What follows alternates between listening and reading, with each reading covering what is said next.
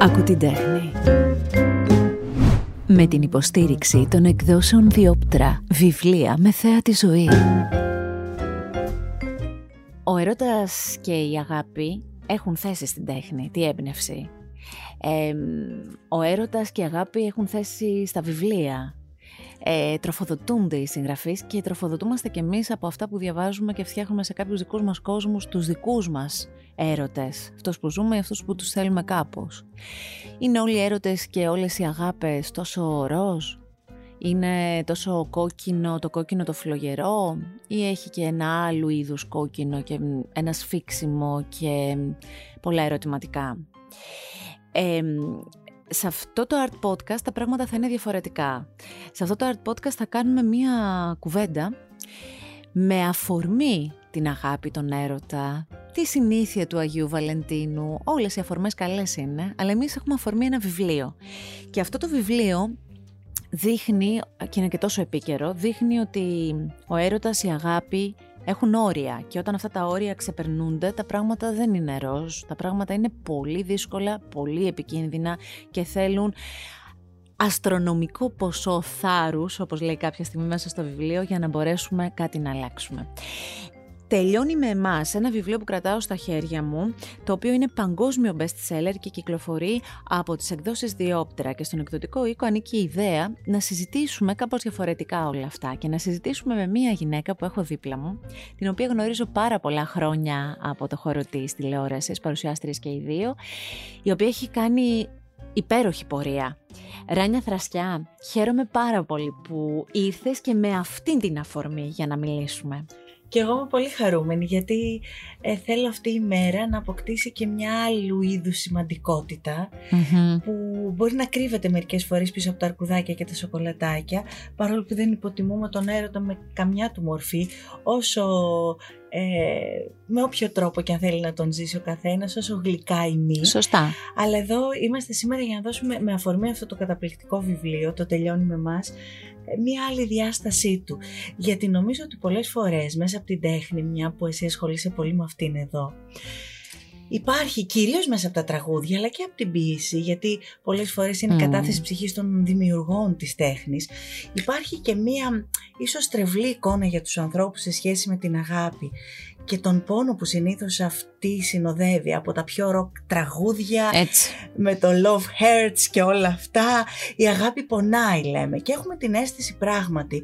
Κάπως είναι εμποτισμένο ε, στη συνείδησή μας το γεγονός ότι η αγάπη συνοδεύεται με πόνο. Και είναι ok αυτό δηλαδή είναι, είναι... αυτό. ναι. μερικές φορές είναι και το ζητούμενο. Πολλοί άνθρωποι ε, σε ένα στάδιο ή γενικότερα όταν η αγάπη δεν έχει μεγάλη ένταση κάπως φοβούνται ότι μήπως δεν είναι αληθινή την αμφισβητούν μέσα τους.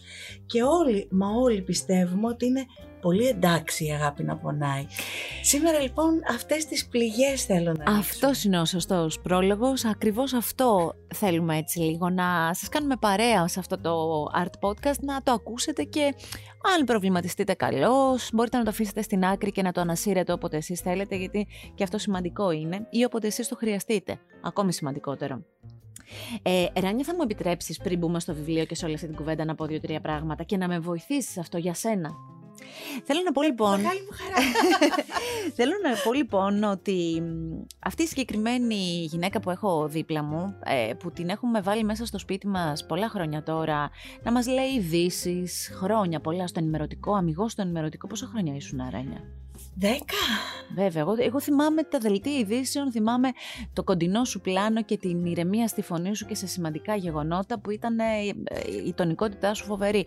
Ε, να παρουσιάζει εκπομπές, ψυχαγωγικές εκπομπές. Κάποια στιγμή όλες οι σπουδές της, γιατί η Ράνια είναι παιδαγωγός και η Ράνια είναι η περίπτωση που μου, μου ταιριάζει τόσο πολύ να έχεις ασχοληθεί γενικότερα με την ψυχολογία. Δηλαδή, έχεις μέσα, με, από μέσα σου βγαίνει κάτι τόσο γλυκό και ζεστό, το οποίο ναι, μπορείς να δώσεις σε ανθρώπους. Ξεστινιώθω ότι δείχνεις το δρόμο να βρούμε το δρόμο που έχω ένα μόνιμο χαμόγελο που πρέπει Έτσι κάπως να το μικραίνω για να μπορώ να μιλήσω.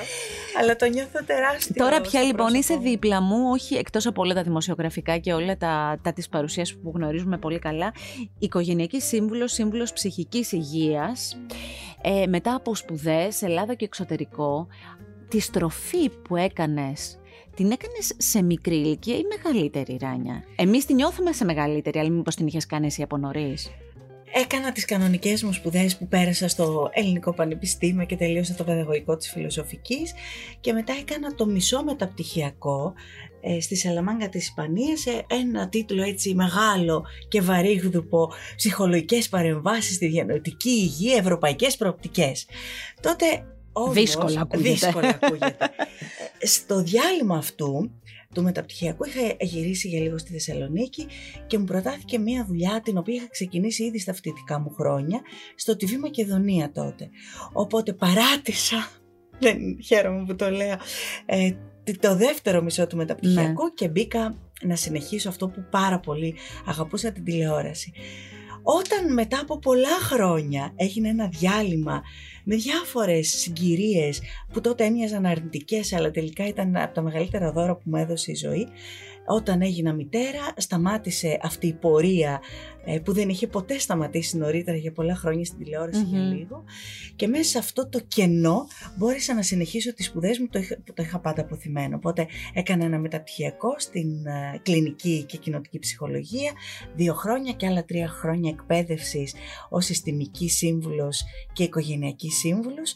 Και κάπου εκεί στο τέλος γεννήθηκε η ιδέα να το κάνω και αυτό δουλειά κάπως μου καθρέφτησαν και άλλο ότι μπορώ. Ναι. Βρήκα και εγώ μόνη, μόνη μου τη, τη δύναμη. Σαν και η ζωή να με προετοίμαζε μέσα από συγκλονιστικές εμπειρίες ζωής για αυτό το δρόμο και έτσι γεννήθηκε το κέντρο προσωπικής και οικογενειακής εξέλιξης. Στο ψυχικό. Ε, και πώς είναι όταν ε, έχοντας τις εμπειρίες ζωής που ο καθένας έχει, η αλήθεια είναι. Η ζωή μας είναι γεμάτη από αυτές, αλλιώς δεν θα μπορούσαμε να πάμε παρακάτω. Πολλά Πώς είναι... δώρα. Ναι. Πώς είναι λοιπόν όταν αυτά όλα τα δώρα αρχίζεις και τα σε εισαγωγικά χρησιμοποιείς για να καθοδηγήσεις τους υπόλοιπους ανθρώπους που έρχονται σε σένα; Νομίζω ότι νιώθω πιο έτοιμη από ποτέ, όταν το ξεκίνησα ένιωθα πιο έτοιμη από ποτέ. Και κάθε μέρα που περνάει να είμαι ένας χρήσιμος συνοδοιπόρος στους στόχους που οι άνθρωποι θέτουν. Γιατί οι άλλοι προφανώς θέτουν τους στόχους, ο καθένας τους δικούς μας. Και οι ειδικοί ψυχικής υγείας αποτελούν σημαντικούς συνοδοιπόρους σε αυτό το δρομο Ε, νομίζω ότι δεν το κάνω πολύ συνειδητά να βάζω τα δικά μου βιώματα μέσα στην διαδικασία Σωστά. της συμβουλευτικής γιατί εκεί υπάρχουν άλλα δομημένα εργαλεία που προκύπτουν από την επιστήμη ε, και τη γνώση αλλά είμαι βέβαιη ότι πολλά κομμάτια δικά μου με τη μορφή της εμπειρίας και της άλλης ματιάς μπαίνουν εκεί. Ήταν όμως ε, αποτρεπτικός ή ενθαρρυντικός παράγοντας για τον κόσμο που έρχονταν σε σένα, ειδικά στο ξεκίνημα, το γεγονός ότι σε ξέραμε τόσο καλά και ήσουν κομμάτι της ε, τηλεοπτικής μας ζωής, ας πούμε. Για μένα ήταν ένα κομμάτι μεγάλου φόβου, αλλά στην πορεία και με τις εποπτείες που έκανα και εγώ και την προσωπική μου θεραπεία, κατάλαβα ότι τελικά ε, την αλήθεια μου την έχω μοιραστεί άλλοτε η θελημένα άλλοτε ερήμην μου και όποιος επιλέξει να έρθει γνωρίζει ήδη πολλά πράγματα για μενα Οπότε δεν το υπολόγιζα ούτε ως θετικό ούτε ως αρνητικό. Ναι. Ως αυτό που είναι. Ότι ήδη έχω συστηθεί και με άλλους τρόπους στον κόσμο. Οπότε έχουν περισσότερη πληροφορία για μένα.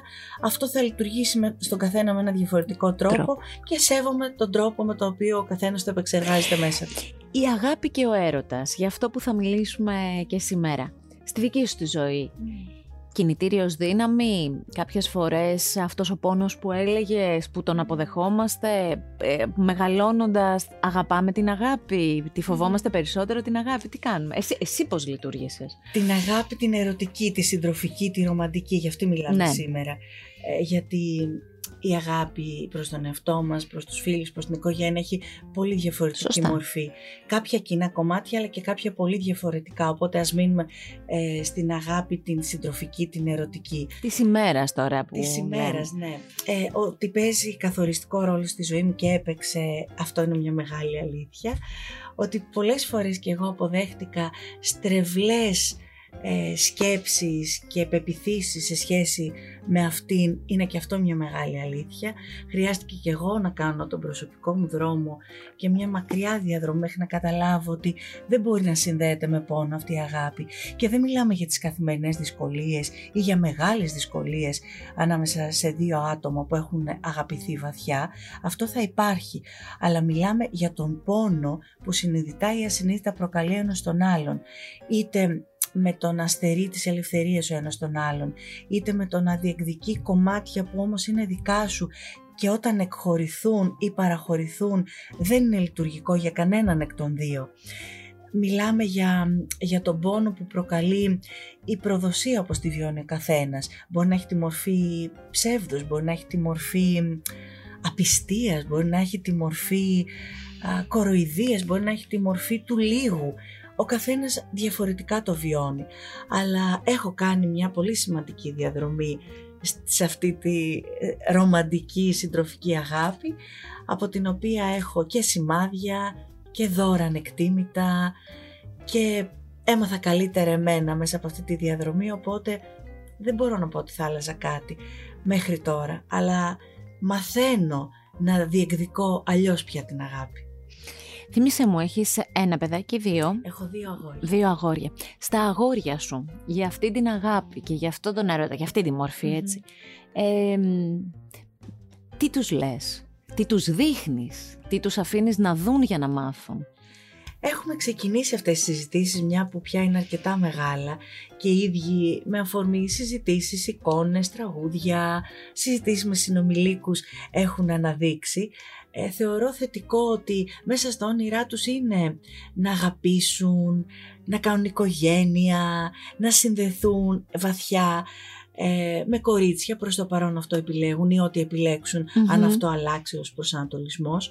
Και ρωτάνε καμιά φορά, δηλαδή έχω ακούσει ε, πολύ τρυφερά στιγμιότυπα να μιλάμε μεταξύ τους και να λένε ε, πρέπει να μαζέψουμε λεφτά για να κάνουμε εκείνο ή ε, δεν μπορούμε, ε, έχεις λερωθεί λίγο, αν δεις τις φίλες σου δεν μπορείς να πας έτσι λερωμένος. Ναι. Δηλαδή κάποιες μικρές στιγμές που δείχνουν μέσα από τη φροντίδα του εαυτού πως πρέπει να παρουσιαζόμαστε στο αντικείμενο όχι απλά του πόθου γιατί προς το παρόν δεν έχει φτάσει σε πόθος αλλά σε σεβασμό στα κορίτσια έτσι προς το παρόν το βιώνουν, αλλά τους βλέπω να κοκκινίζουν τα μαγουλάκια τους, να αλλάζει το βλέμμα όταν βλέπουν στιγμές ε, της καθημερινότητας μέσα από τέχνη, μέσα από ταινίες. Ε, είναι και, αυτό, είναι και αυτό που είπαμε στο ξεκίνημα. Η αλήθεια είναι ότι, ας πούμε, ας πιάσουμε το χώρο του βιβλίου. Αν πας στη βιβλιοθήκη σου, μπορείς να δεις. Ο καθένας μας, mm.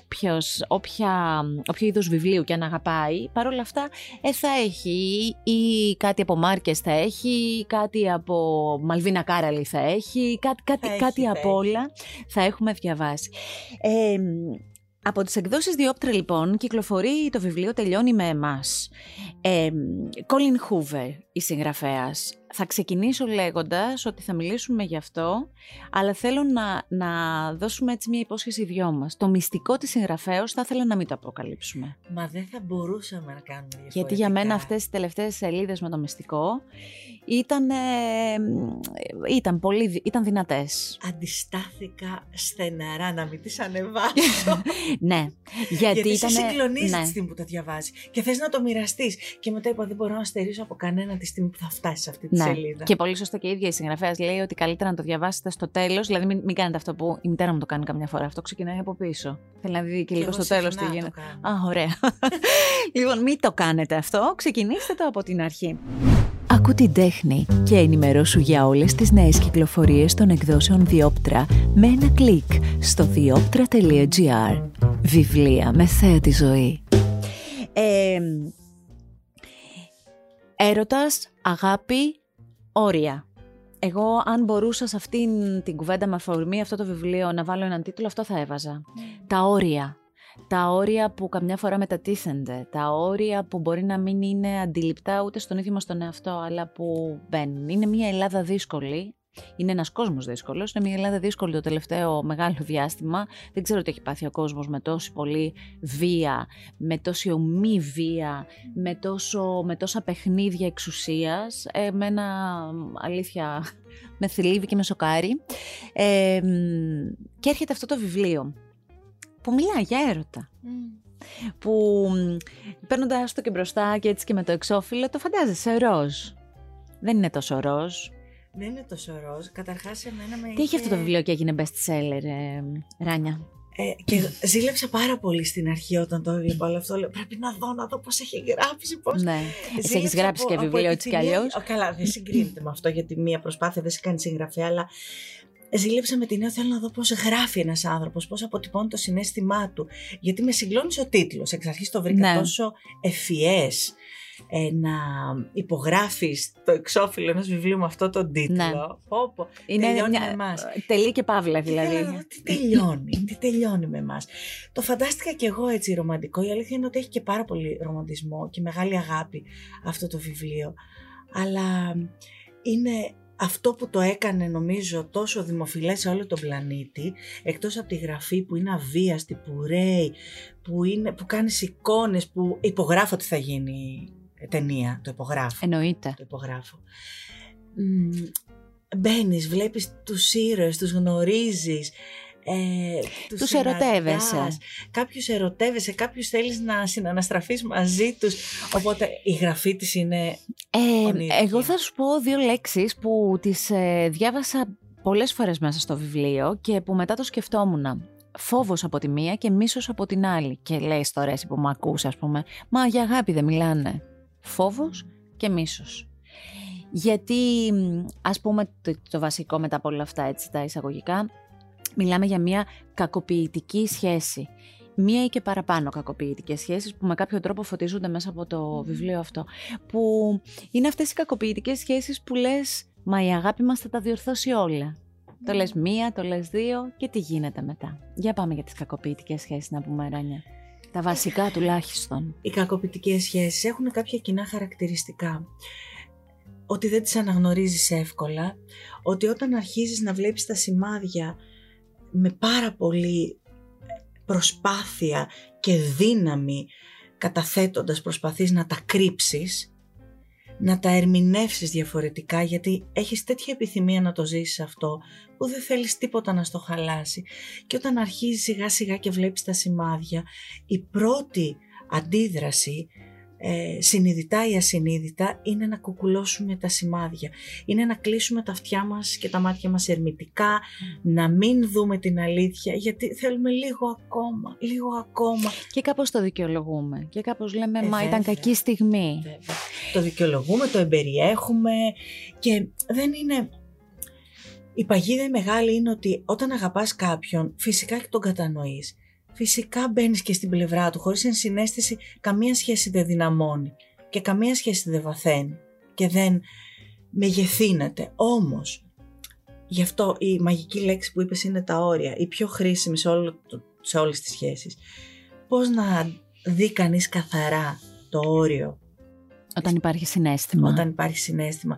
Το όριο ακόμη και της συνέστησης του, δηλαδή μπαίνω στη θέση του άλλου και βγαίνω από τον εαυτό μου πώς να κρατήσω εγώ την ακαιρεότητά ναι. μου αλλά να μπω και στη θέση του άλλου. Είναι τόσο δύσκολο. Από τις πιο δύσκολες εξισώσεις της ζωής. Γι' αυτό και είναι τόσο συχνή η κακοποίηση, γι' αυτό και είναι τόσο συχνή η αποδοχή της κακοποίησης και γι' αυτό πολλές κακοποιητικές σχέσεις τις βαφτίζουμε πάθος, έρωτα. Εκεί νομίζω λίγο χάνεται, χάνεται η κατάσταση το πάθος το θέλουμε. Θέλουμε να το ζήσουμε. Το βλέπουμε στις ταινίες. Θέλουμε να, είναι, να ζήσουμε ένα, δεν να ζήσει ένα παθιασμένο έρωτα. Το λες. Και το λες είτε είσαι στα 16-18 που αρχίζεις και κάπως τα φαντάζεσαι, γιατί εδώ παρακολουθούμε και την ηρωίδα από την εφηβική της ηλικία, ε, είτε όταν είσαι και μεγαλύτερος και πολύ μεγαλύτερος, μ' αγαπάει το ξέρω αλλά θέλω και λίγο πάθος ας πούμε. Το έχουμε κάπως φωτισμένο, δηλαδή το έχουμε αυτό που έλεγα πριν με ένα ωραίο κόκκινο χρώμα. Δεν το έχουμε έτσι μας το έχουν περάσει. Ναι γιατί η ένταση στον έρωτα είναι το ζητούμενο. Είναι. Και είναι υγιές. Ακριβώς. Πότε αυτό το πάθος που περιγράφουμε τώρα οι δυο μας γυρνάει και είναι αλλιώς; Δεν γυρνάει το πάθος ποτέ. Το πάθος παραμένει πάθος. Εμείς ονοματίζουμε τη βία πάθος για να την αντέξουμε. Και πώς, την ξεχω... πώς πρέπει να την ξεχωρίσουμε όμως, γιατί ορισμένες φορές δεν είναι εύκολο. Και όλες αυτές οι γυναίκες, οι άντρες, οι άνθρωποι που ζουν κάτι τέτοιο, δεν είναι χαζοί. Δεν είναι άνθρωποι κουτί. Δεν είναι άνθρωποι αδύναμοι. Κάνω μία παρένθεση. Ε, κάνω χρόνια ψυχοθεραπεία. Κάποια στιγμή λοιπόν με κάποια αφορμή ρωτούσα στην, και εγώ στην ψυχολόγο μου ε, και της έλεγα διάφορα πράγματα για το τι σημαίνει είναι ευέξαπτος και λειτουργεί με αυτόν τον τρόπο. Mm. Και πιάσαμε την κουβέντα και φτάσαμε σε αυτό που λέει το βιβλίο μέσα. Δεν υπάρχουν γυναίκες οι οποίες ε, δεν έχουν νοημοσύνη ή δεν, έχουν, δεν είναι, είναι αδύναμες. Δεν... Υπάρχουν γυναίκες πολύ δυναμικές, οι οποίες όμως ζουν και παραμένουν σε κακοποιητικές σχέσεις. Ναι. Άρα αυτός, αυτό το πάθος που λέμε πώς το ξεχωρίζουμε και πώς διακρίνουμε ότι αυτό είναι βία, δεν είναι το πάθος αυτό το ερωτικό; Το γεγονός ότι που αναδεικνύεις και είναι πολύ σημαντικό να πούμε ότι είμαστε ευάλωτοι όλοι απέναντι στην βία και στην κακοποίηση σε κάθε της μορφή και ότι αυτό δεν διαχωρίζει ούτε οι σπουδές μας δεν το διαχωρίζουν ούτε η οικογένεια καταγωγής μας, ούτε το κοινωνικό στάτους αν υφίσταται κάτι τέτοιο, ούτε το οικονομικό προφανώς.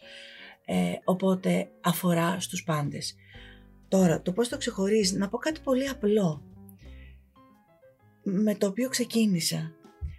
αν η αγάπη πονάει, αν νιώθεις άσχημα για τον εαυτό σου, αν νιώθεις να μικραίνεις, αν νιώθεις να χάνεις τη δύναμή σου, αν νιώθεις ντροπή, αν νιώθεις δύσκολα και αρνητικά συναισθήματα, κυρίως σε σχέση με τον εαυτό σου, αυτό είναι ένα όχι απλά καμπανάκι, είναι μια βαριά καμπάνα ε, που χτυπάει μέσα στο μυαλό μας και στην ψυχή μας για να αναγνωρίσουμε ότι αυτό δεν είναι πάθος.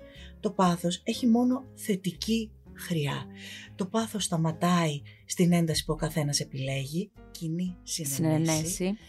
Το πάθος είναι χρωματισμένο με στιγμές που και τους δύο μας κάνουν να νιώθουμε μεγαλύτεροι, μας κάνουν να νιώθουμε όμορφα, μας κάνουν, δυνατότεροι. Μας κάνουν να ψάχνουμε το σώμα μας και την ψυχή μας και πάμε μαζί χέρι-χέρι σε όποιο βάθος, ύψος, πλάτος θέλουμε αυτό το βάθος, αλλά σε κάθε αλλαγή σελίδας λέμε από κοινού ένα ναι. Κοιτιόμαστε βαθιά στα μάτια και λέμε ένα ναι, προχωράμε στο σημείο που κάποιος θα πει ένα stop, εκεί σταματάει.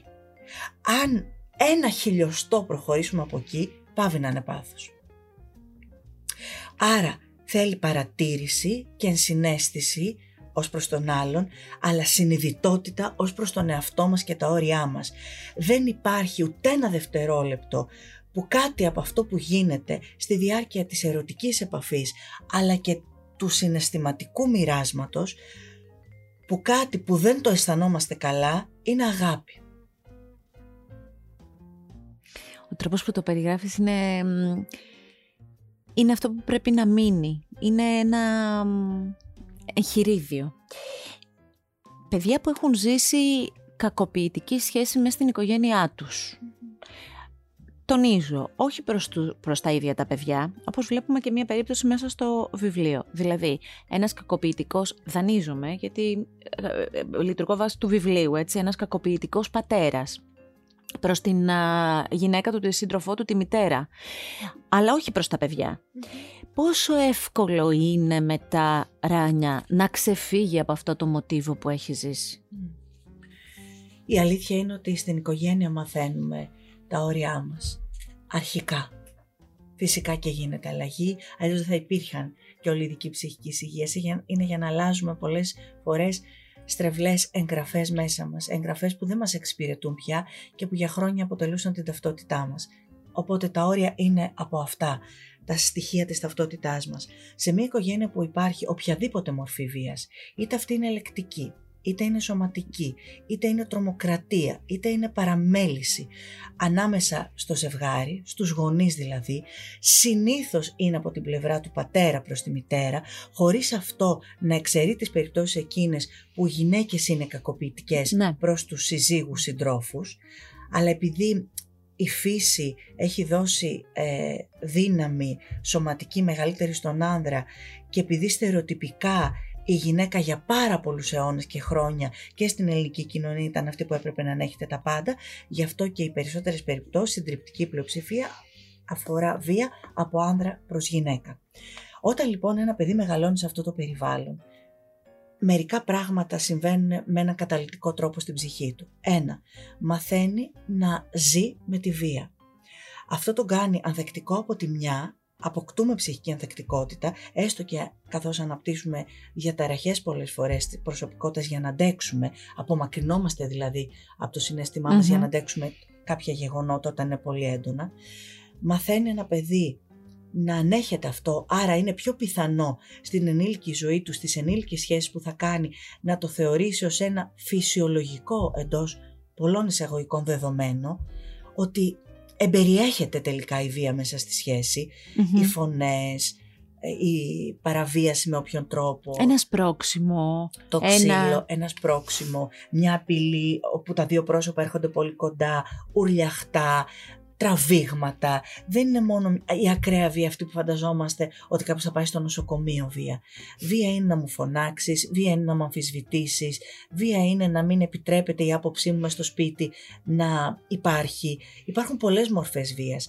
Όλες πονάνε πολύ και βαθια Δεν υπάρχει αθώα βία. Ακόμη και αυτή που χρειάζεται παρατήρηση για να την εντοπίσεις. Οπότε τα παιδιά μαθαίνουν να εμπεριέχουν τη βία στις σχέσεις τους και να τη δέχονται και να την ανέχονται. Ε, έλεγες πριν ότι για τα στερεοτυπικά, για αυτό που λέμε ότι η γυναίκα στην Ελλάδα από παλιά, μιας και μιλάμε εδώ για τη, για τη δική μας χώρα, εν περιπτώσει, ε, έχει δεχτεί τη βία, την έχει κουκουλώσει τη βία. Υπάρχει και μια φράση μέσα στο βιβλίο που, ξέρεις, μου χτύπησε τόσο πολύ και την παλιά Ελλάδα. Αυτό το «έπεσα από τις σκάλες». Το λέω γιατί αν γυρίσουμε το χρόνο πίσω και ρωτήσουμε τις γιαγιάδες μας, οι γυναίκες συχνά πέφτανε από τις σκάλες. Και την επόμενη μέρα ρίχνανε τα μαλλιά μπροστά και απλά κάνα δύο μέρες δεν βγαίνανε ας πούμε στην αυλή έξω για να τις δει ο κόσμος. Και το λέω και να τριχιάζω, νομίζω ότι αυτό από γενιά σε γενιά και από σπίτι σε σπίτι και από χωριό σε χωριό και μετά στην πόλη ε, κάπως γίνεται. Και αν δεν έχεις σκάλες έπεσα από τη σκάλα που ανέβηκα να πάρω κάτι πιο πάνω. Χτύπησα στο μπάνιο. Γλίστρισα, έπεσα. Γενικά ε, δυστυχώς δεν υπάρχει μόνο στο παρελθόν και ειδικά την περίοδο της πανδημίας που έχει αναδειχθεί μεγάλο κομμάτι από το σκοτάδι που μέσα σε, στο θόρυβο της προηγούμενης περίοδου μπορούσαμε να κρύψουμε, τώρα έχει αναδειχθεί με έναν πολύ δραματικό τρόπο, οπότε η βία είναι εκεί. Δεν θεωρώ ότι έπαψε σε σημαντικό βαθμό ποτέ. Αυτό που αρχίζει να αλλάζει με πολύ δύσκολο τρόπο είναι η αποδοχή ότι αυτό είναι βία, ότι δεν είναι κανονικό, δεν είναι εντάξει, πειράζει και δεν μπορεί να αποτελεί προϋπόθεση ούτε παράγοντα ούτε παράμετρο καμιάς σχέσης και καμιάς οικογένειας. Άρα αυτό που έχει αλλάξει είναι η ματιά που ρίχνουμε στη βία. Δυστυχώς όχι το ποσοστό της, σε σημαντικό βαθμό. Αυτό που μπορούμε να κρατήσουμε είναι ότι, μ, πώς να το πω, οι γυναίκες και σήμερα ε, θεωρούν ότι πρέπει να ανέχονται πράγματα περισσότερα από τους άντρες για να είναι εκεί. Αυτό είναι που αρχίζει να αλλάζει, ειδικά στα μικρότερα κορίτσια, στα κορίτσια που τώρα μαθαίνουν να γίνονται γυναίκες. Είναι πολύ σημαντικό να περάσει το μήνυμα ότι δεν, η βία δεν μπορεί να είναι αποδεκτή και δεν μπορεί να είναι κομμάτι καμιάς αγάπης, ό,τι και αν λέει ο άλλος. Γιατί και ο άλλος είναι θύμα. Εδώ θέλω όμως να. Συγγνώμη που σε διακόπτω, γιατί ναι. αυτό είναι ε, ένα πολύ σημαντικό ναι. κομμάτι. Ο ήρωας του βιβλίου την ηρωίδα την αγαπάει. Πολύ. Πολύ την αγαπάει. Είναι, ζει για αυτήν. Πολύ. Ζει για τη δουλειά του και για αυτήν. Την Πολύ αγαπάει. Και ζήσαν όντως μαζί μια μεγάλη αγάπη και έναν έρωτα θαυμαστό. Ακριβώς. Ε, ναι, αλλά την κακοποιεί. Γιατί φτάνουμε στο σημείο να λέμε ότι και, και να εξετάζουμε μετά σε πολλά εισαγωγικά ή χωρίς, εσύ το ξέρεις καλύτερα, πόσο άρρωστος είναι ή τι έχει περάσει ή τι έχει ζήσει. Οπότε τι κουβαλάει και ενώ την αγαπάει φτάνουμε σε μια κακοποιητική σχέση. Εκεί κι αν είναι πολύ δύσκολα τα πράγματα. Να, να πούμε κάτι που θεωρώ πολύ σημαντικό. Ό,τι και να κουβαλάει ο καθένας, ο υγιής τρόπος για να το λύσει δεν είναι να το κάνει βίωμα ή να το αναπαράγει στο σύντροφό του ή σε αγαπημένο του πρόσωπα. Είναι να το πάρει, να το πάει σε έναν ειδικό αγκαλιά, να το αποδεχτεί ο ίδιος, να καταλάβει ότι και ο ίδιος είναι θύμα μέχρι να γίνει θήτης και κανείς δεν γεννήθηκε θέλοντας να γίνει αυτός ο άνθρωπος που τελικά έγινε, αλλά δεν υπάρχει καμία αιτιολογία σε αυτό που γίνεται. Γι' αυτό όταν αγαπάμε κάποιον, ακόμη και αν είμαστε από την πλευρά του θύματος, ο καλύτερος τρόπος να τον αγαπήσουμε όταν αυτός είναι ένας άνθρωπος που ασκεί βία, είναι να τον βοηθήσουμε να πάει σε έναν ειδικό. Και πώς τον βοηθάμε. Δεν τον πάμε από το χέρι όταν είναι ενήλικας. Δεν είμαστε μαμάδες ή μπαμπάδες αυτών που κακοποιούν. Του βάζουμε το όριο για να καταλάβει ότι πουθενά δεν θα χωράει σε καμία αγάπη και σε καμία σχέση αν αυτό το στοιχείο που είναι καταλυτικό και διαλύει τα πάντα δεν το αποβάλει από το χαρακτήρα Αυτό είναι δύσκολο όμως Ράνια που λες γιατί το να βάλει ε, την ώρα που αγαπάς κάποιον που αυτό που λες είναι, είναι μεγάλο, είναι πολύ ωραίο. Επειδή σε αγαπάω, σε οδηγώ εκεί για να προλάβεις, να διορθώσεις πράγματα και κάπου να χωρέσεις. Αλλά εγώ που τον αγαπάω και έχω συνέστημα, πρέπει πολύ πίσω να βάλω αυτό το συνέστημα, τουλάχιστον έτσι όπως το βιώνω, για να μπορέσω να σε επί της ουσίας απομακρύνω από μένα. Η αλήθεια είναι ότι κάθε χωρισμός είναι οδυνηρός και κανείς δεν θα πει, ακόμη και αν ήταν οι χειρότερες συνθήκες μέσα στη σχέση για κάποιους τρίτους παρατηρητές, ότι είναι εύκολο να χωρίσει ένα ζευγάρι. Από όποια σχέση άγγιξε την ψυχή του, είτε λέγεται γάμος, είτε σχέση, είτε δεν ξέρω και εγώ τι. Φυσικά είναι οδυνηρό να χάσουμε τον έρωτα. Φυσικά είναι οδυνηρό να παρνηθούμε τα όνειρα που έχουμε κάνει. Είναι μετά το θάνατο καταγεγραμμένα με τη μελέτη του εγκεφάλου μέσω των νευροεπιστημών ο πιο οδυνηρός πόνος. Φυσικά και δεν είναι απλό. Δεν το λέμε ως απλό. Αν ήταν απλό θα το κάναμε όλοι ή θα το κάναμε από την πρώτη στιγμή.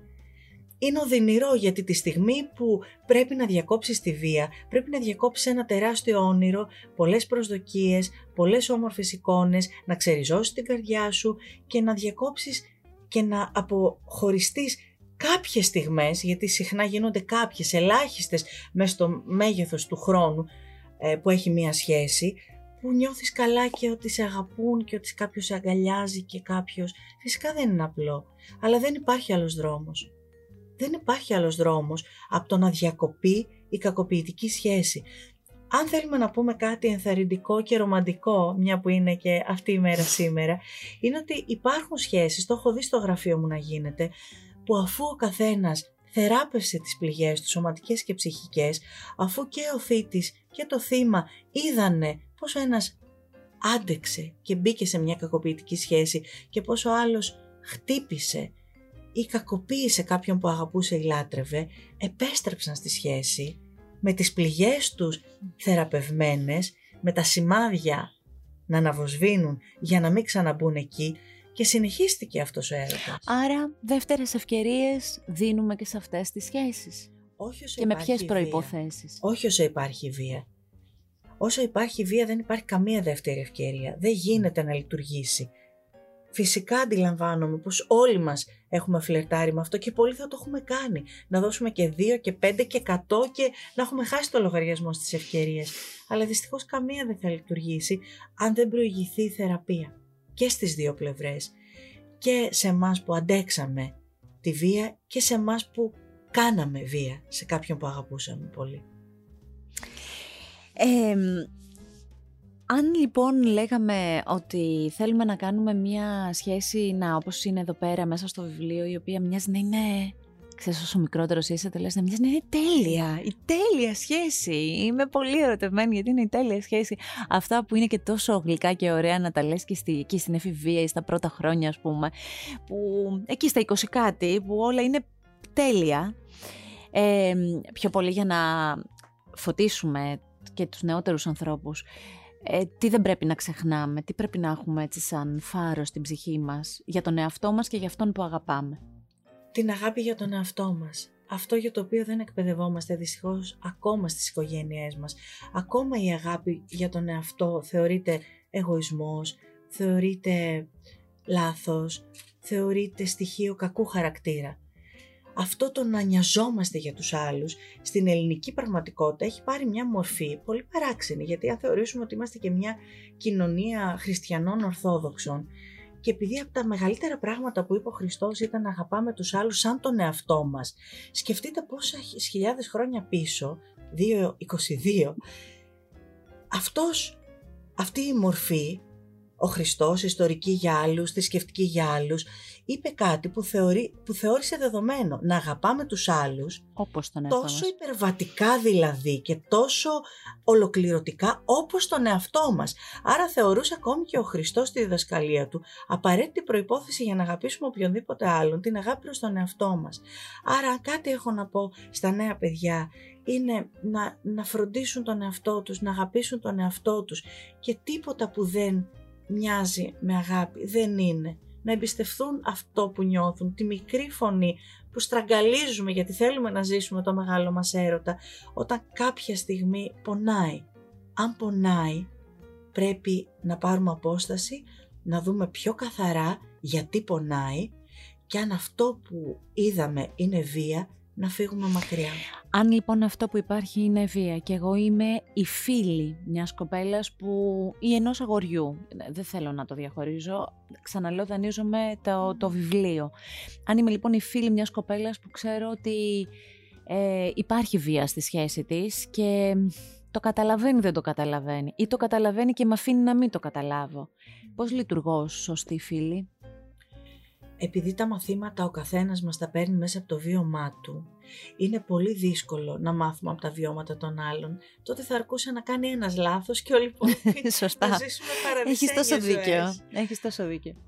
Ειδικά όταν είμαστε νέοι και ακόμη ψάχνουμε τον εαυτό μας και διαμορφώνουμε την προσωπικότητά μας, νομίζω μια καλή φίλη, αν και είναι πολύ εξατομικευμένα όλα τα πράγματα στη ζωή μας, θα το πω όμως λίγο πιο γενικά, μπορεί να παρατηρήσει αυτό και να πει στη φίλη εγώ αυτό που βλέπω είναι ότι μερικές φορές δεν είσαι καλά και είσαι στεναχωρημένη. Θέλεις να το δεις τι είναι αυτό που καμιά φορά δεν λάμπεις τα μάτια σου όταν είσαι με αυτόν τον άνθρωπο. Γιατί το παρατηρώ. Και αυτό που κυρίως μπορεί να κάνει είναι εκεί μια ανοιχτή αγκαλιά να ακούσει. Είμαστε πιο καλοί ακροατές και καλύτεροι φίλοι παρά να λέμε πράγματα γιατί καμιά φορά αυτά που λέμε δεν βοηθούν στα αλήθεια. Αλλά πάντα θα βοηθήσει να πούμε στον άνθρωπο που αγαπάμε ότι βλέπω συνεφιασμένα τα μάτια σου, σε βλέπω συχνά να κλαις, σε βλέπω συχνά δυσκολεμένη. Μήπως να πας σε έναν ειδικό ψυχικής υγείας να σε βοηθήσει αυτό; Εγώ εδώ είμαι να σε ακούσω και να σε πιστέψω αλλά μήπως ένας άνθρωπος που θα σε καταλάβει καλύτερα μπορεί να σε βοηθήσει; Το ίδιο πρέπει να κάνει και ένας γονιός όταν καταλάβει ότι το για παράδειγμα παντρεμένο του παιδί δεν περνάει καλά, ε, όχι απλά δεν περνάει καλά, κρύβει πράγματα. Εκεί, εκεί πώς, ε, πώς θα ήταν καλό ή καλύτερο να λειτουργήσει ένας γονέας; Στο ενήλικο παιδί του, και πολύ καλά έκανε στην διαφοροποίηση, μπορεί να κάνει αυτό, να πει τι παρατηρεί, να πει βλέπω παιδί μου πολλές φορές ότι δεν είσαι καλά, τελευταία βλέπω εκείνο, παρατηρώ σημάδια πάνω σου, παρατηρώ σημάδια στη συμπεριφορά σου που με κάνουν να ανησυχώ. Δέστα σε παρακαλώ με έναν άνθρωπο που μπορεί να το πάει παρακάτω και να ξέρεις ότι πάντα η πόρτα μου και η αγκαλιά μου είναι ανοιχτή για σένα. Τελειώνει με εμάς. Είναι η Colin Hoover η οποία έχει γράψει αυτό το βιβλίο. Ε, θα συνεννοηθούμε με τη Ράνια, θα στοιχηματίσουμε για το πότε θα γίνει ταινία το βιβλίο αυτό. Η αλήθεια είναι. Ε, α, διαβάζοντας αυτό το βιβλίο μου είπες όταν το πήρες στα χέρια σου πώς ένιωσες. Όταν το τελείωσες, Ποιες στιγμές σου έμεινε, έτσι λίγο να, να σας κάνουμε λίγο να ζηλέψετε μέχρι να το πάρετε στα χέρια σας και να ταξιδέψετε μαζί του. Εντάξει, όταν φτάνεις στις τελευταίες σελίδες και που στα αλήθεια ε, όσο αντικειμενικός αναγνώστης και αν είσαι γιατί εκείνη τη στιγμή μπαίνεις μέσα στα συναισθήματα των ηρώων ούτε εσύ ξέρεις τι θέλεις να γίνεις στο τέλος. Ούτε εσύ ξέρεις. Ναι. ούτε εσύ ξέρεις τι είναι καλύτερο. Είναι τόσο δυσδιάκριτο το όριο της αγάπης από τη βία και τελικά τι μπορεί να σταθεί όρθιο και με ποιο τρόπο κυρίως να συνεχιστεί η αγάπη. Γιατί το δίλημα δεν είναι αγαπάω ή δεν αγαπάω. Το δίλημα για μένα που πάει παρακάτω τους ανθρώπους και την αγάπη είναι με ποιο τρόπο μπορώ να σε αγαπήσω και να με αγαπήσω καλύτερα. Θέλω να το διαβάσετε, θέλω να οδηγηθείτε εκεί που νομίζετε εσείς και θέλω ολοκληρώνοντας αυτήν την κουβέντα που μου άρεσε πολύ γιατί ξαναλέω είναι ένα διαφορετικό art podcast ε, στη ροή έτσι συνεντεύξεων κάτι διαφορετικό, κάτι άλλο η συνομιλία με την ε, Ρένια Θρασκιά. Θέλω να τονίσουμε αυτό που λέει και πίσω ότι αν στο σπίτι μας ή σε σπίτι που γνωρίζουμε υπάρχει πρόβλημα, υπάρχει ενδοοικογενειακή βία όπως πολύ σωστά είπε και η Ράνια Περάσαμε κοντά δύο χρόνια, κλειστήκαμε στα σπίτια.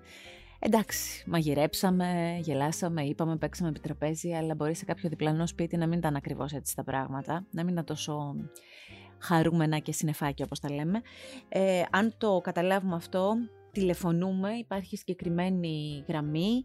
Θέλω να μου πεις λίγο γι' αυτό που αναφερόμαστε, θέλω εσύ να, να, να το πεις και με τον τρόπο που εσύ γνωρίζεις. Η αλήθεια είναι με αφορμή ότι και το Μητού στην ελλαδα έχουν ξεκινήσει και σε επίπεδο κράτους πολλές δράσεις, ευτυχώς.